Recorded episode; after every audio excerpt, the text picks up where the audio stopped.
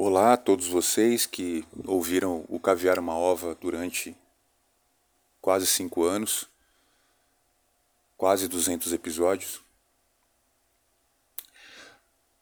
Ficou claro nos últimos episódios, do, do episódio 194 para frente, eu tentei várias vezes gravar e não deu, devido ao não ter mais o meu estúdio, que ficava dentro da minha casa e que me foi tirado à força, de maneira totalmente irregular, totalmente fora de todo tipo de lei, mas foi feito por um juiz que age como agiu como um miliciano e tomou tudo que eu tinha. Então, desde o dia 12 de outubro, a vida tem sido muito difícil, mas particularmente no dia 15 de novembro, foi um dia marcante porque eu tentei um suicídio com overdose de um medicamento. Eu acordei com o SAMU me atendendo e passei uns três dias me recuperando disso. E do dia 16, 17 de novembro, mais ou menos, até hoje, a vida foi muito difícil. Mas, pelo menos, de novembro até fevereiro,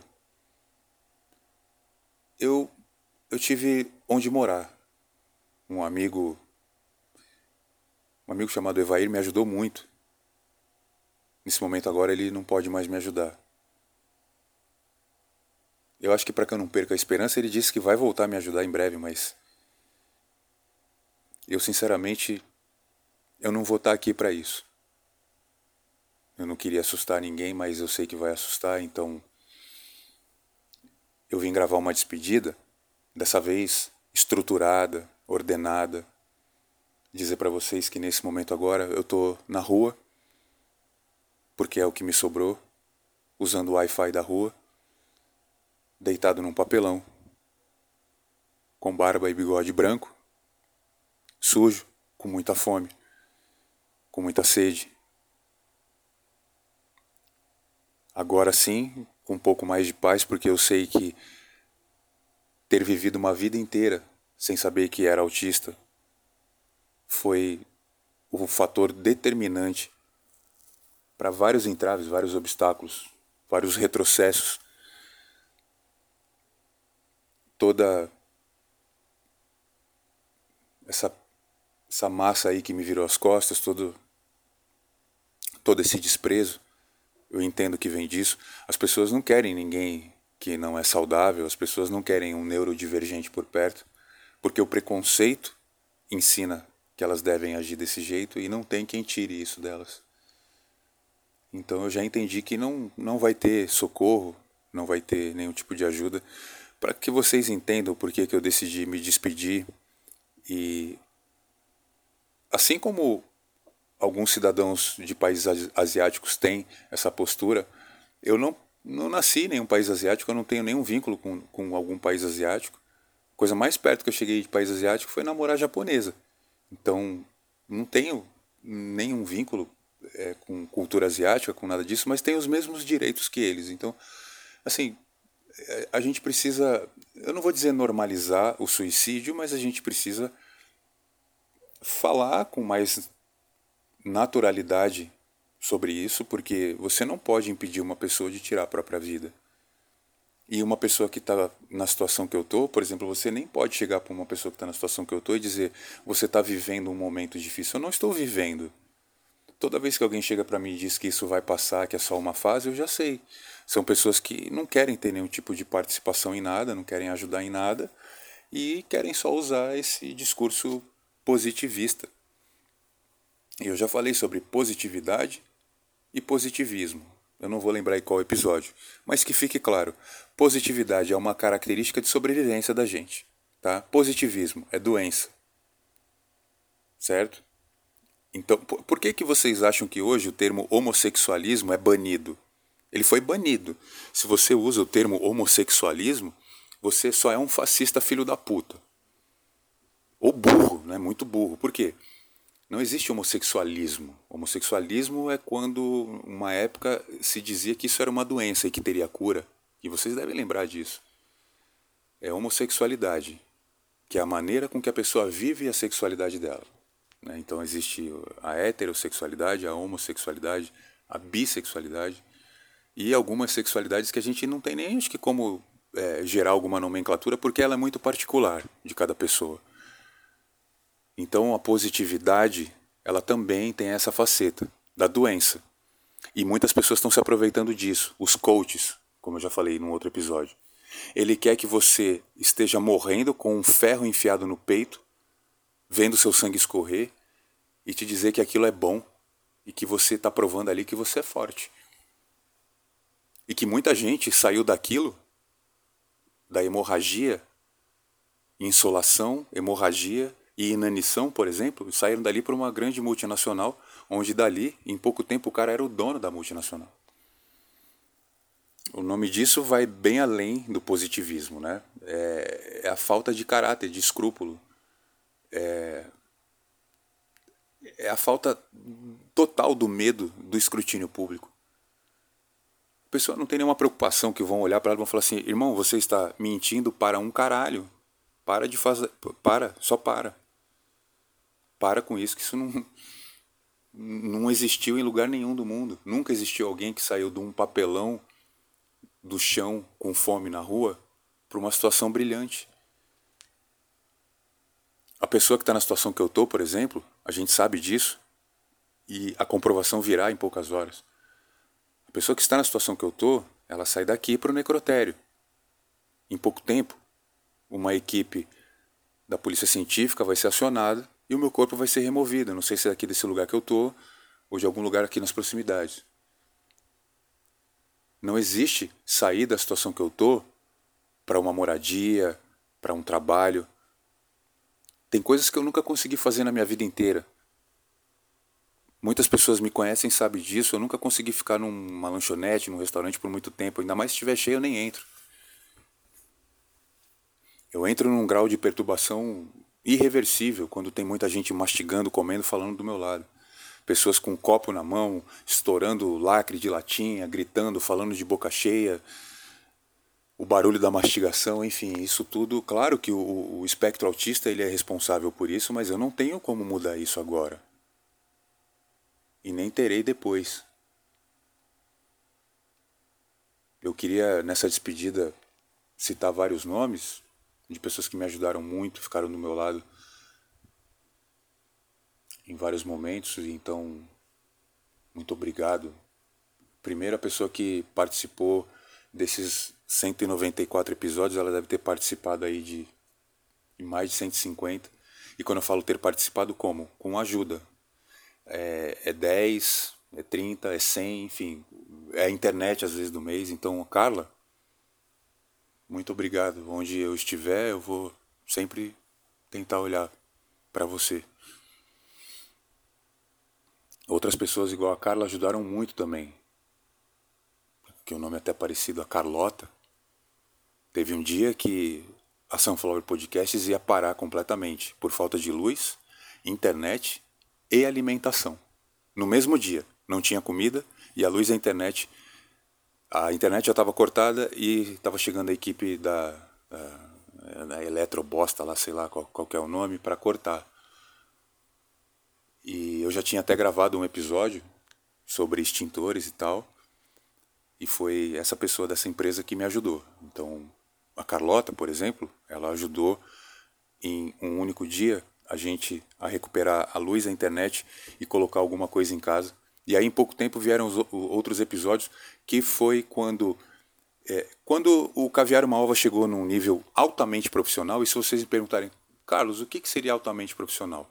Primeiro, vamos falar da profissionalidade, e aí a gente pode usar o ismo, né, do profissionalismo, como, como parâmetro à audiência. Na época, o que, que era foda, o que, que era bom?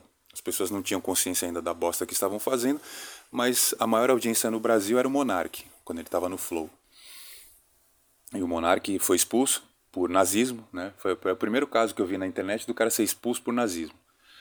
O monarca foi expulso por nazismo, foi o primeiro caso e deveria ser todos, né? Só para deixar claro, qualquer pessoa que tiver qualquer tipo de simpatia com o nazismo, primeiro, a primeira, a, a única situação em que eu defendo violência física extrema. Né? Se você encontrar um nazista, você tem que bater nele até a suástica virar um ventilador e fazer ele sair voando. Enquanto isso, não pare de bater. Se machucar a mão, use um pedaço de pau, qualquer coisa mais dura. Nazismo se combate com violência extrema. Para ficar claro, sou totalmente contra a violência. Mas e no caso do nazismo, que está voltando para o Brasil? A gente não pode criar uma outra Timbó. Quem não sabe o que é Timbó, cidade de Timbó, por favor, vá pesquisar. E aí rapidamente vocês vão chegar em Blumenau. Brasil não pode ter duas Timbó, Brasil não pode ter duas Blumenau, da década de 20. A gente precisa eliminar esse problema urgentemente. O nazismo é um problema e a gente precisa eliminar. E se a gente estiver falando de nazistas, de pessoas, a gente está falando em eliminar essas pessoas.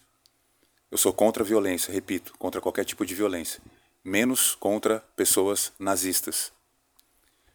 E a gente teve um caso de um cara que tinha uma grande audiência, ele era um, um fenômeno por ser burro, era o Monark. E o Caviar Malva chegou a ter uma audiência muito parecida com a que o Monark tem no canal dele hoje, no Monark Talks.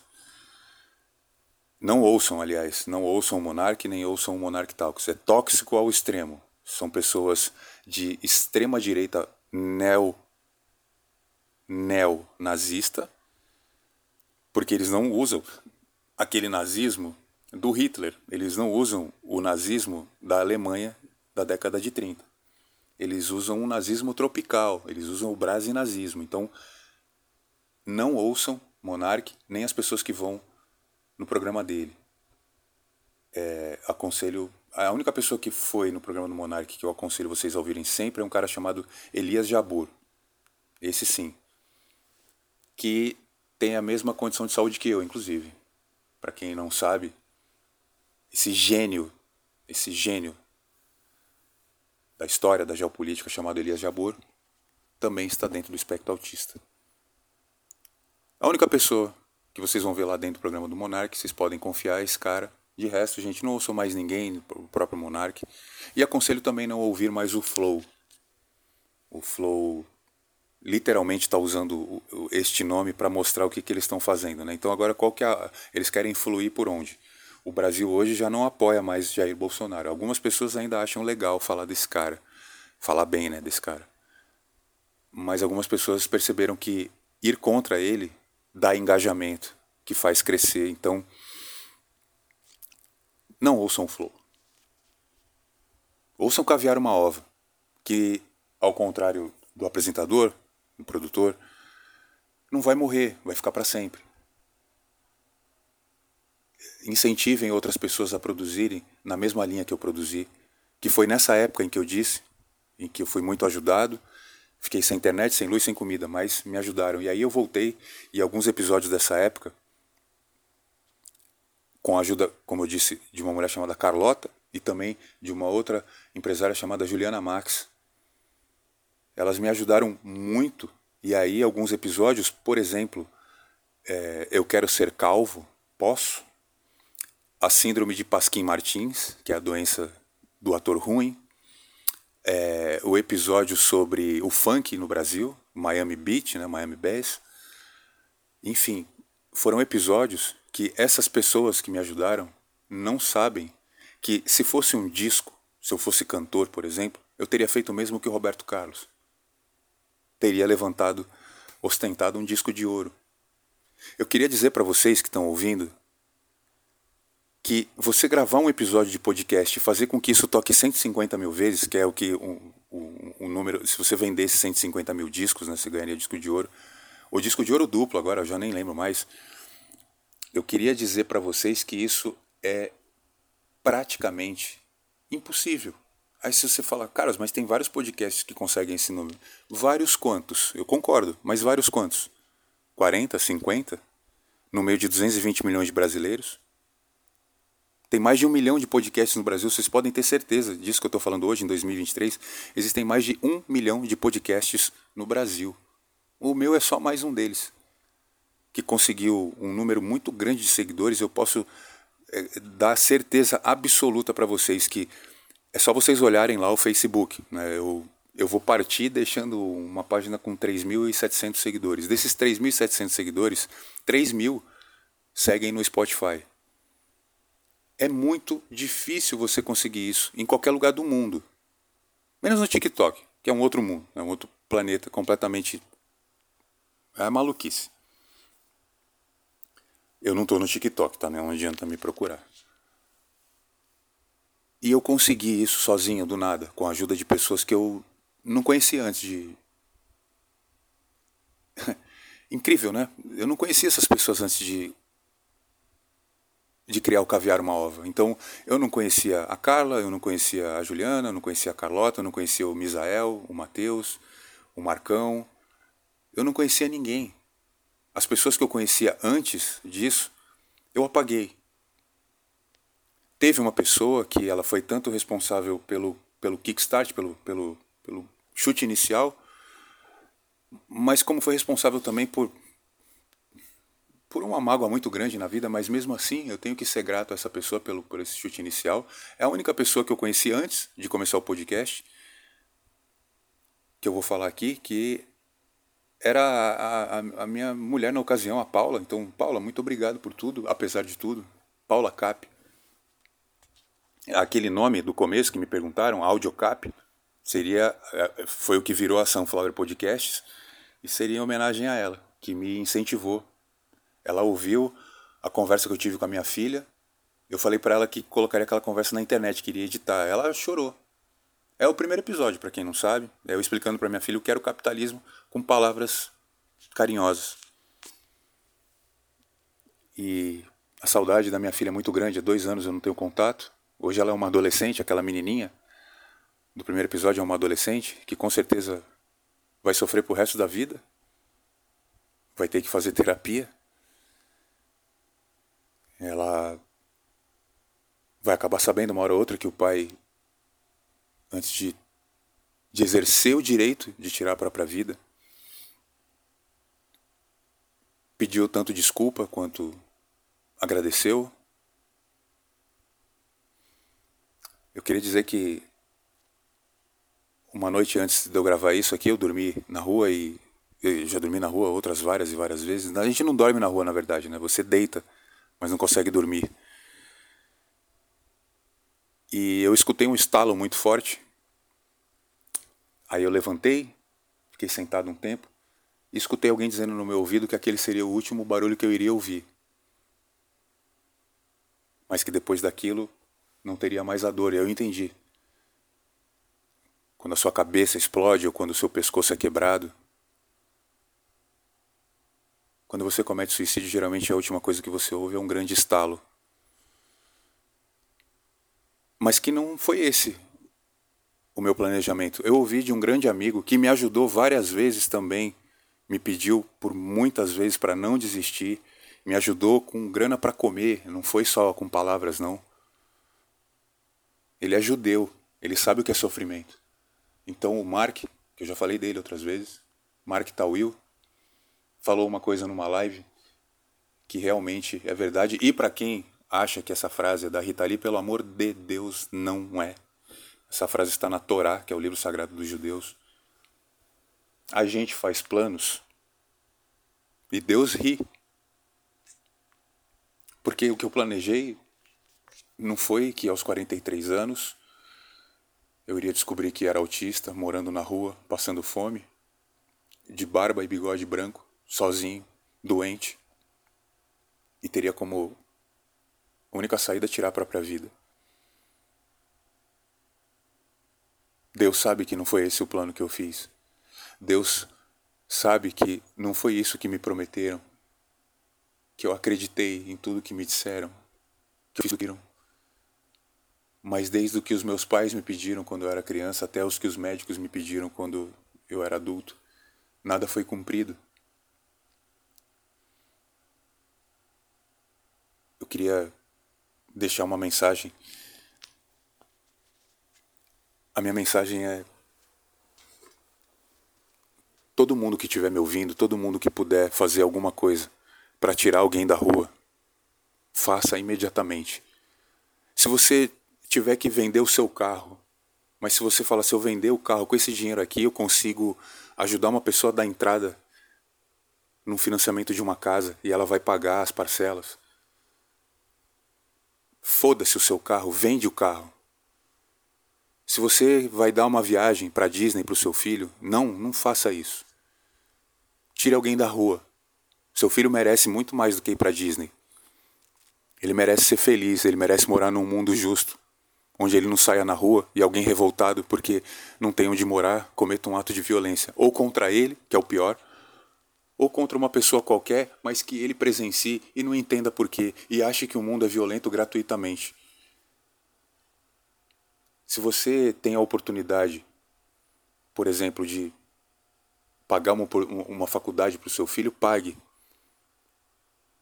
Mas se você tem a mesma quantia de dinheiro para mandar ele passear pelo mundo, não faça isso. Ajude alguém a sair do mundo para dentro de uma residência. Essa é a minha mensagem. Antes de exercer o meu direito, é o meu direito de tirar a minha vida. Que não é vida. Não é vida. Biologicamente eu tenho uma matéria corpórea que funciona, mas com muito sofrimento, com muitos machucados, com muita sujeira. Eu tenho esse direito que o último estalo não me traga dor, que me liberte, mas que a minha mensagem fique. Judeus, católicos, evangélicos, ateus, todos vocês, espíritas, que eu já fui, ouçam a minha mensagem. Eu não sou o dono da verdade e nem posso dizer que eu estou aqui para trazer a verdade, senão eu me chamaria mensageiro da verdade. eu sou só mais uma pessoa que está na internet, que em algum momento brilhou, deu certo, mas por um ato de um miliciano eu perdi a minha casa e eu não tenho como recuperar. Mas eu tenho uma mensagem. E é essa. Se vocês puderem ajudar a tirar qualquer pessoa da rua, tirem.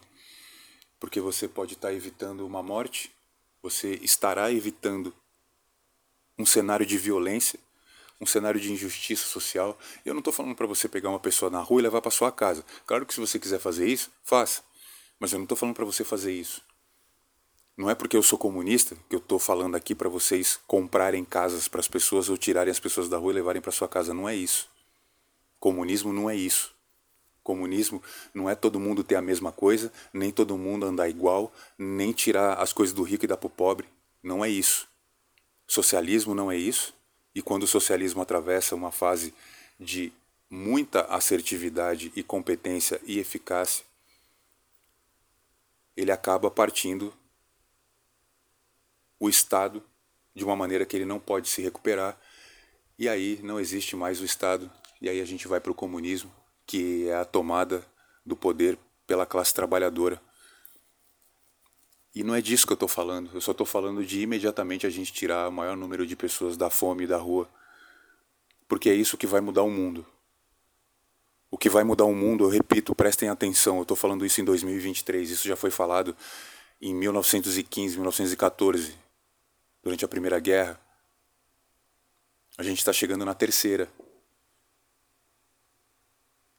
E se sobrar algum mundo depois disso, a minha mensagem continuará estando correta. O que vai mudar o mundo é a gente tirar o maior número de pessoas possível da miséria e das ruas. Em alguns lugares fazem frio o suficiente para matar uma pessoa em um dia, em alguns lugares faz calor o suficiente para matar a pessoa num dia. Eu vivo nos lugares de calor. Eu decidi encerrar tudo porque eu não aguento mais a fome, o calor, a rua. O caviar uma ova foi a coisa mais brilhante da minha vida. A paternidade foi uma das coisas mais emocionantes da minha vida, que eu vou levar para sempre. Mas eu não tenho mais minha filha hoje comigo. Eu não tenho mais onde gravar o caviar uma ova. E eu fiz tudo isso com o meu corpo. Correto? Eu usei o meu corpo para ser pai, eu usei o meu corpo para ser podcaster. E eu não posso fazer mais nada disso hoje. Eu não tenho mais minha filha, eu não sou mais podcaster, eu não tenho mais onde guardar o meu corpo. Então todo mundo, a maioria das pessoas, se não todo mundo, acredita em Deus ou em algum Deus eu peço para Ele então que cuide do meu corpo, porque eu não tenho mais uma casa, eu não tenho sequer um cobertor para deitar na rua. E aí, para quem está ouvindo, falar, mas Carlos, as pessoas que você conhece e as pessoas que você falou, elas não ajudaram. Me deixaram morrer assim. Hoje é dia 13 de abril. Se eu estivesse na minha casa, estaria fazendo 38 anos hoje que eu mudei. Eu morava naquele mesmo prédio um ano antes. E aí, com seis anos de idade, eu fui para um outro apartamento, onde eu morei até o ano passado. Eu morei no mesmo prédio dos cinco anos de idade até os 42. E no mesmo apartamento dos seis anos de idade até os 42. Então, todas as referências que eu tinha de vida, todas as memórias, tudo que foi feito na minha vida, foi feito ali. Eu gostaria muito de recomeçar num outro lugar, mas provavelmente para quase 100% das pessoas que estiverem ouvindo, eu sei que um, talvez, ou dois fale: peraí, eu tenho como arrumar um lugar para esse cara. Mas aí já vai ser tarde, até porque eu já passei por isso e eu esperei tanto, tanto, eu sofri tanto durante cinco meses, que eu decidi que o último estalo é hoje. Daqui a pouco o sol se põe, e aí todas as maldades, todas as dificuldades vêm. Vontade de usar banheiro, vontade de tomar um banho, vontade de deitar. Eu estou muito cansado, eu estou muito exausto, sem comer, e isso fez com que eu acelerasse essa decisão a única pessoa que pediu encarecidamente para que eu não tomasse essa atitude foi a mãe da minha filha. Isso me comoveu muito e me fez parar por algumas horas para pensar, mas eu não vou poder atender o pedido dela dessa vez não. Essa mulher mudou minha vida, não apenas porque foi casada comigo durante muitos anos, mas porque me deu a coisa mais linda do mundo, que foi a minha filha. Mas dessa vez, gatona, não vai dar para te atender. Pela primeira vez eu vou dizer o que eu nunca disse. Eu não vou poder fazer o que você está pedindo. É demais para mim. Eu queria agradecer, antes de finalizar, eu queria agradecer nominalmente todas as pessoas que tentaram de alguma maneira fazer com que eu não tirasse essa, entre aspas, essa grande chance né, de viver essa chance de pegar todo dia um pouquinho de comida do lixo, essa chance de todo dia não ter um banheiro, de todo dia passar fome porque alguém passou na frente e pegou a comida do lixo, essa chance de todo dia estar tá me humilhando, essa grande chance que é essa vida justa.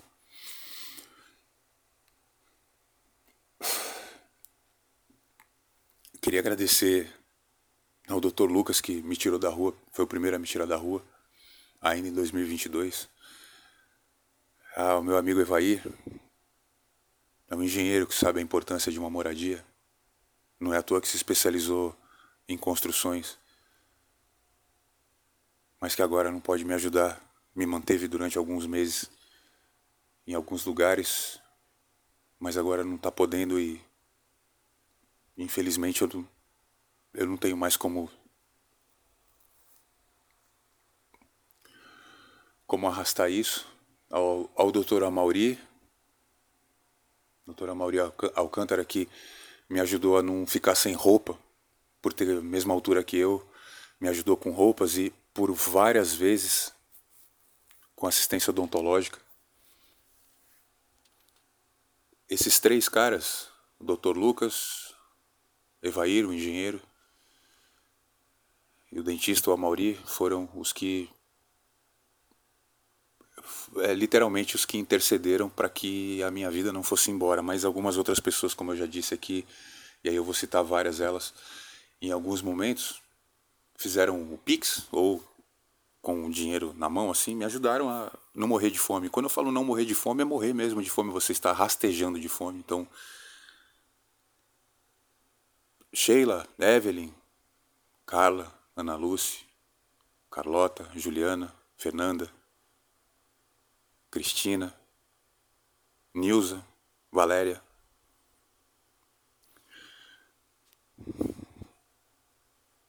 Tatiele, Silvia.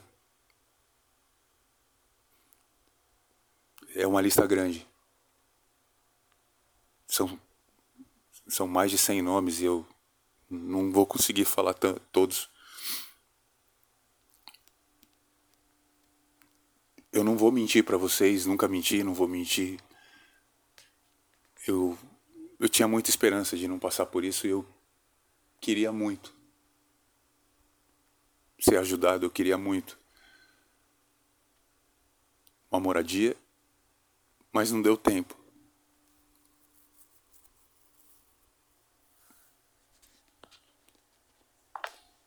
Obrigado. Adeus.